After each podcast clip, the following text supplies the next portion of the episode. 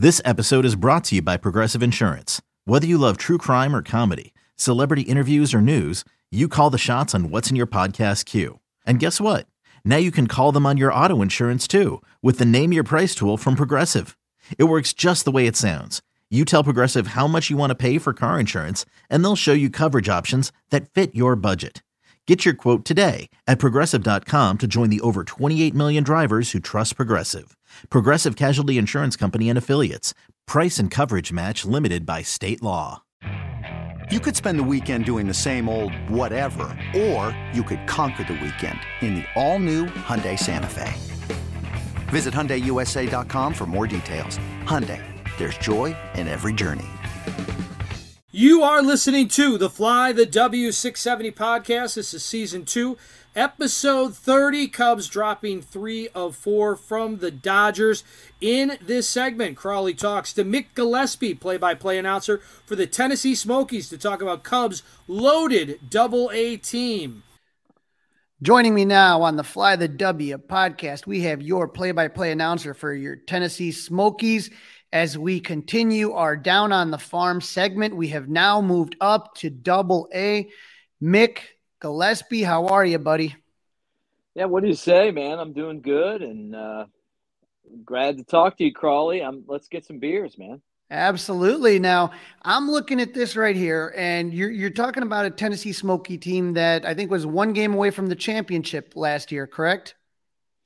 Yeah, yeah, well, we we had uh, two chances to win it all for the first time since Tony La Russa was our manager in 1978, and that didn't happen. And so we have the second longest drought in minor league baseball without a championship on the field. Well, you know, Mick, I'm just looking at this this team that you have right now. This Tennessee Smoky team has 11 of the top 30 prospects. Have you, in all your years uh, of calling baseball, have you seen a team so stacked as the one that currently is playing in Tennessee? I mean, look, we've had some really good teams since I've been there. I mean, I've been there a long time. Um, but this team definitely has talent. You know, it's, uh, and we got a great manager too, Michael Ryan.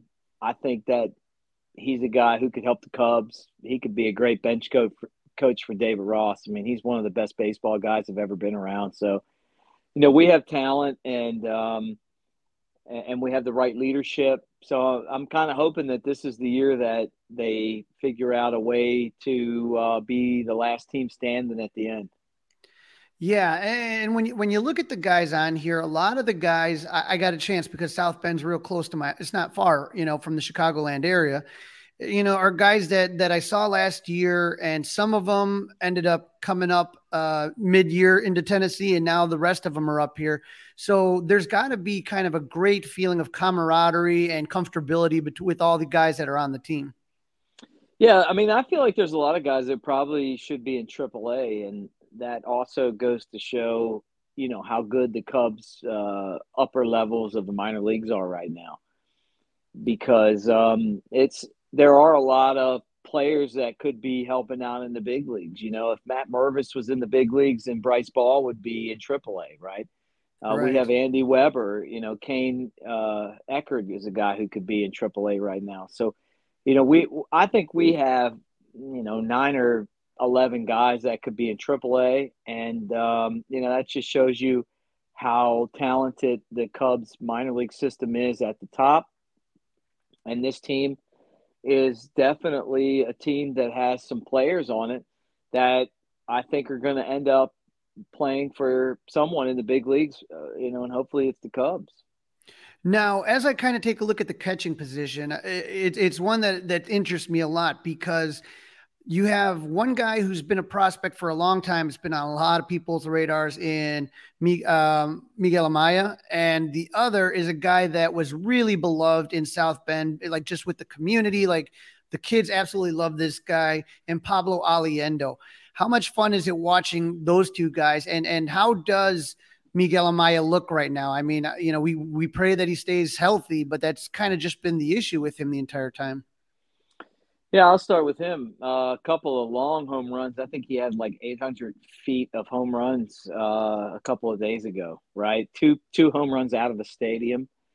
And the biggest issue for him has been staying healthy. You know, he's still working on arm strength. He had the Tommy John surgery, uh, but I, honestly, he's, he's done a really good job. You know, he he looks the part behind the plate. He's been able to swing the bat. Um, he's a menace in the lineup. And then uh, Pablo, uh, you know, does a lot of things right. The, the, the, the crazy thing about the way the game is about to be played, you know, with the bigger bases and, you know, you're only allowed two throws to first base is that stealing bases looks a lot like the 1982 Cardinals with Willie McGee and, and Vince Coleman and those guys. Like everybody's trying to steal bases and – it's up to the pitchers to try to keep the guys close to the bag, and then it's it's you know Aliendo and Amaya's job to try to throw them out. So uh, the success rate in Major League Baseball, the success rate in the minor leagues hasn't been very high. Uh, but both of these guys have a chance. You know, I look at what the Cubs have in the major leagues right now, and I don't see anything that tells me long term stability. And so I think both of these guys have a lot to play for. Yeah, and and and the thing about Pablo that that, that I got to kind of know a little bit is he just kind of has a lot of the intangibles that don't really show up on the stat sheet, and and just really good leader, really a guy that kind of hits in the clutch, you know, th- those type of things which are yeah. fun to see. And uh, you know, when I look at first base, you mentioned Bryce Ball, uh, acquired in the Joc Pederson trade, and B.J. Murray. I know that uh, BJ played in the World Baseball Classic, and and you know it looked like he had a good time out there. And then Bryce Ball is a guy that always just kind of interests me to just see you know what that kid can do as far as his development. Yeah, uh, talked to Bryce Ball today. We had a uh, season ticket holder event, and and you know just got to talk to him a little bit as part of that, and I like him. I mean, he's a really good kid. Got him, as you mentioned, for Joc Pederson. Um, he's a big guy playing first base. The crazy thing is that the Smokies have had like a four man rotation at that position this year. So it's been BJ Murray and Bryce Ball and Nelson Maldonado, you know, and some other guys that are mixing in there. And I mean, you're 13 games in and you've had four guys play first base. Um, you know, last year it was Matt Mervis and Bryce Ball. Uh, Bryce Ball is your prototypical first baseman. He's a big guy. Um, I think he's a little bit better at the position defensively than Matt Mervis. And, um, you know, I'm curious to see kind of where this season leads him. You know, um, I, I, don't see Murray as like a prototypical first baseman. Um, he's played different spots in the infield, uh, but he's also a fun guy to watch. But it, it's hard. I mean, you know, I compare everyone to Derrek Lee and, and, and Anthony Rizzo and – you know, some of the and Mark Grace, who was my favorite Cub as a kid, you know, and their and their ability to play defense at first base. Uh, I think Ball has that potential, and and but he's got to reach it, you know. And and it's a position that I see in the big leagues that's definitely open right now. You know, I mean, I know they have Eric Hosmer, but I don't think he's a long term fix. So, you know, is it going to be Matt Mervis? Is it going to be Bryce Ball? You know, B.J. Murray, whoever? Somebody I think out of this Cub system has an opportunity to jump in there and take it. Now, one guy that you mentioned that you said had AAA potential, Andy Weber play, has played some second, and Chase Strumpf has, has he's had a couple seasons in Tennessee so far, and you know he, he's a, he's a guy that that interests a lot of people as far as whether he can have a big breakout season this year. Yeah, well, well, well let's start with uh, with Chase. Uh, Chase Strumpf has the the defensive ability to go to the big leagues tomorrow and be a contributor. You know, he he can catch and you can put him at third, you can put him at second. He's a really good defender. For him, it's off of the middle away slider, making contact. He's got power. Um, I really like him. Not not baseball. I just like him. I think he's a really cool guy and a, a really smart guy. You know, so, I you know he's definitely somebody that I pull for, and I, I would love to see him kind of be, uh, you know, kind of figure it all out. And and it's mentally tough, you know, when when you expect to be in AAA, you want to move up, and then you're back again. You know, he hit over 20 home runs last year. He was really clutch, uh, and he played great defense. it's all about making contact for him. And the, and the crazy thing is that when they drafted him out of UCLA, they they thought, well, he's going to be a contact guy, but he's been more of a power guy, you know. So, um, would love to see him make more contact, lay off some of those pitches, take some walks. Uh, but there's no one that likes him more than I do, just as a person, and I, I really hope that it happens for him. Yeah, and you know, I'm looking at, at, at, shortstop, and I've I've seen that Luis Vazquez has played the most of it, and Luis has been around a while, and he's kind of been, I don't know, what would you say, all over the system so far, right? Look, Luis Vazquez is going to be on a big league roster at some point because he can play shortstop as well as anyone.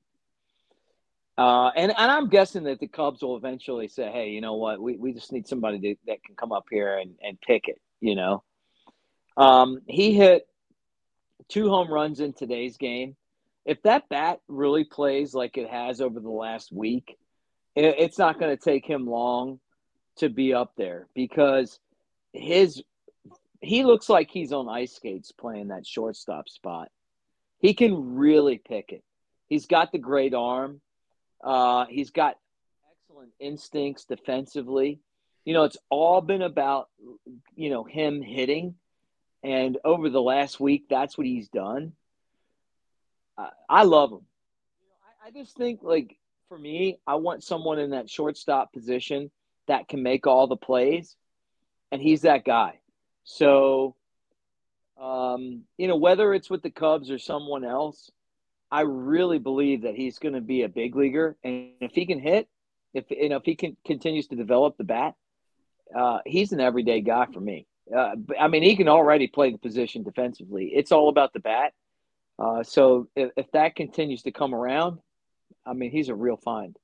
Now, the guys that I talk to, the minor leaguers, they always say, you know, when I've talked to guys that have been in the AAA and all that stuff, they always say that the jump from high A to double A seems to be one of the toughest jumps right now. And one guy who just did that, third baseman Luis Verdugo. So still early in the season, still kind of trying to find his way, right? Yeah, Verdugo has a long way to go, and it is a really tough jump.